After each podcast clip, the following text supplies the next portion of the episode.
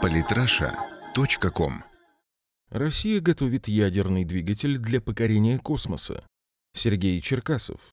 В недавнем прошлом покорение космоса было прерогативой избранных стран, способных создать высокоорганизованные производственные цепочки на базе развитой промышленности и научных институтов. Однако сегодня в космосе уже тесновато. Орбитальная станция теперь, например, есть и у Китая. После 2030 года китайцы хотят завести собственную лунную базу. К этому же времени на спутнике Земли хотят обосноваться европейцы. Даже индусы и японцы строят свои амбициозные планы по покорению космоса. На орбите не протолкнуться, спутники запускают малазийцы, испанцы, индонезийцы и господа из Пакистана. Но первопроходцев больше нет. Сегодня в кармане у каждого игрушка с вычислительными возможностями суперкомпьютера из 80-х годов и цветной фотокамерой с зумом, как у хорошего полевого бинокля, и создается впечатление, что не так уж и сложно сконструировать автоматическую двигающуюся платформу и с помощью технологий прошлого века запустить ее к Марсу. Луноход-1 на спутнике Земли, Марс-2 и Викинг-1 на Красной планете – это были прорывы 70-х годов 20-го столетия. Марсоход Curiosity в 2016-м – это уже, простите, банальность. Уже почти четыре десятилетия человечество топчется на месте, тщательно пережевывая результаты смелых открытий прошлого. Не от того ли, что нация первопроходцев и колонизаторов вынуждена была на долгое время заняться наведением порядка в своих внутренних пределах, отвернув свой взор от звездных сфер.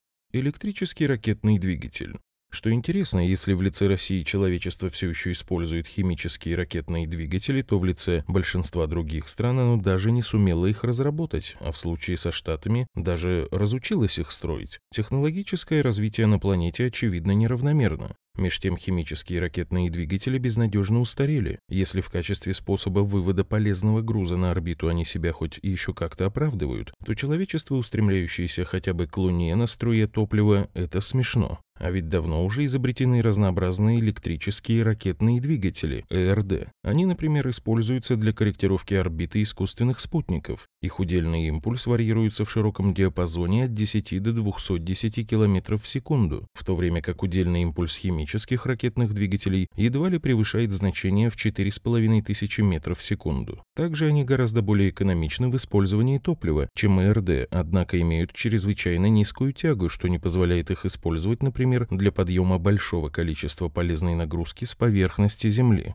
Зато они отлично себя чувствуют в космосе.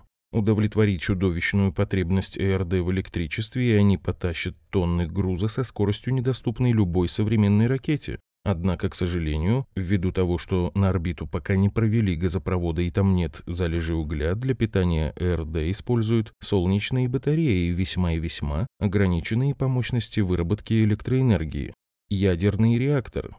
Для РД отлично бы подошел ядерный реактор в качестве электростанции по выработке электричества. Подобные устройства способны работать по десятку лет без перезагрузки топливом и благодаря последним разработкам получили изрядную автономность длительностью около года. Единственная проблема заключается лишь в том, что ядерный реактор выглядит примерно так. Никто еще не создал атомной установки достаточно малых габаритов, чтобы она сгодилась для работы в космосе. Чтобы обеспечить высокую длительность службы при малых габаритах рабочей зоны, пришлось бы использовать высокообогащенный уран, из-за чего вырастет и температура эксплуатации, примерно до 1200 градусов Цельсия, тогда как сталь плавится при полутора тысячах градусов. Для работы при таких температурах вода, которая используется в обычных реакторах, уже не подходит. Тут нужен особый теплоноситель типа гелий-ксеноновой смеси, а чтобы все это циркулировало, требуется особый материал, из которого будут изготавливаться трубы – молибденовый сплав. Ну и сам реактор, естественно, на быстрых нейтронах.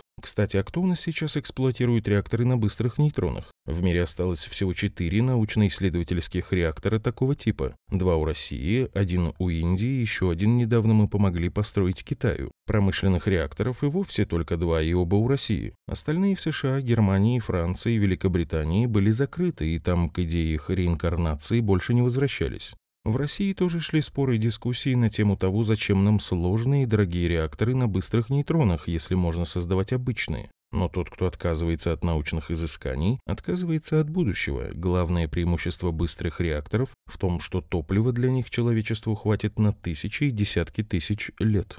Ядерная энергодвигательная установка. Вот так получается, что Россия обладает технологиями, необходимыми для создания электрических ракетных двигателей. Еще в Советском Союзе конструировались и испытывались самые разнообразные из них. Также мы умеем создавать компактные атомные установки, и мы лучше всех разбираемся в ядерных реакторах на быстрых нейтронах. Да и к тому же являемся одним из мировых лидеров в космической отрасли. Но самое главное, у нас есть серьезная научная и промышленная база для того, чтобы все эти технологии воплотить в готовом изделии. И вы знаете, мы так и сделали. С 2009 года в России разрабатывается ядерная энергодвигательная установка ЯЭДУ мегаваттного класса. Мегаваттный класс – это характеристика ее мощности. Мы помним, что для развития электрическим ракетным двигателем нормальной тяги требуется серьезное количество электроэнергии. В ближайшее время отдельные части установки отправятся на МКС, чтобы можно было провести испытания в реальных условиях космоса. В целом работы планируется завершить в 2018 году. За прошедшее время произошло немало событий. В 2009 году еще не было событий на Болотной, в Чечне только отменили режим контртеррористической операции, в Россию еще приезжал Обама, а Хиллари Клинтон была госсекретарем, а мы начали создавать космический двигатель. Кто-то бомбил Ливию, кто-то скакал на Майдане, террористы обзаводились собственным государством и начинались санкционные войны, а русские среди всего этого хаоса в своих институтах, несмотря ни на что, год за годом конструировали космический двигатель, который еще понесет человечество к Марсу. Прорыв.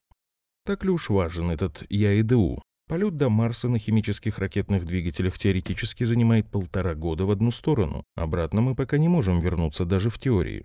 Но если мы решим проблему с возвращением, такой трехлетний пилотируемый полет превратится в поход аргонавтов, только без золотого руна, но зато с превозмоганием и прочим героизмом. Ядерная энергодвигательная установка мегаваттного класса же в составе соответствующего космического корабля позволяет обернуться примерно за три месяца. Она же может быть использована для создания космического буксира, который будет способен возить грузы и людей с лунной орбиты на земную, причем не по трое суток, как на химических ракетных двигателях, а за 7-8 часов, словно из Санкт-Петербурга до Москвы на поезде. ЯИДУ найдется место и у Земли. Чистить орбиты от космического мусора. Это, между прочим, прозаичная, но весьма серьезная в деле покорения космоса проблема.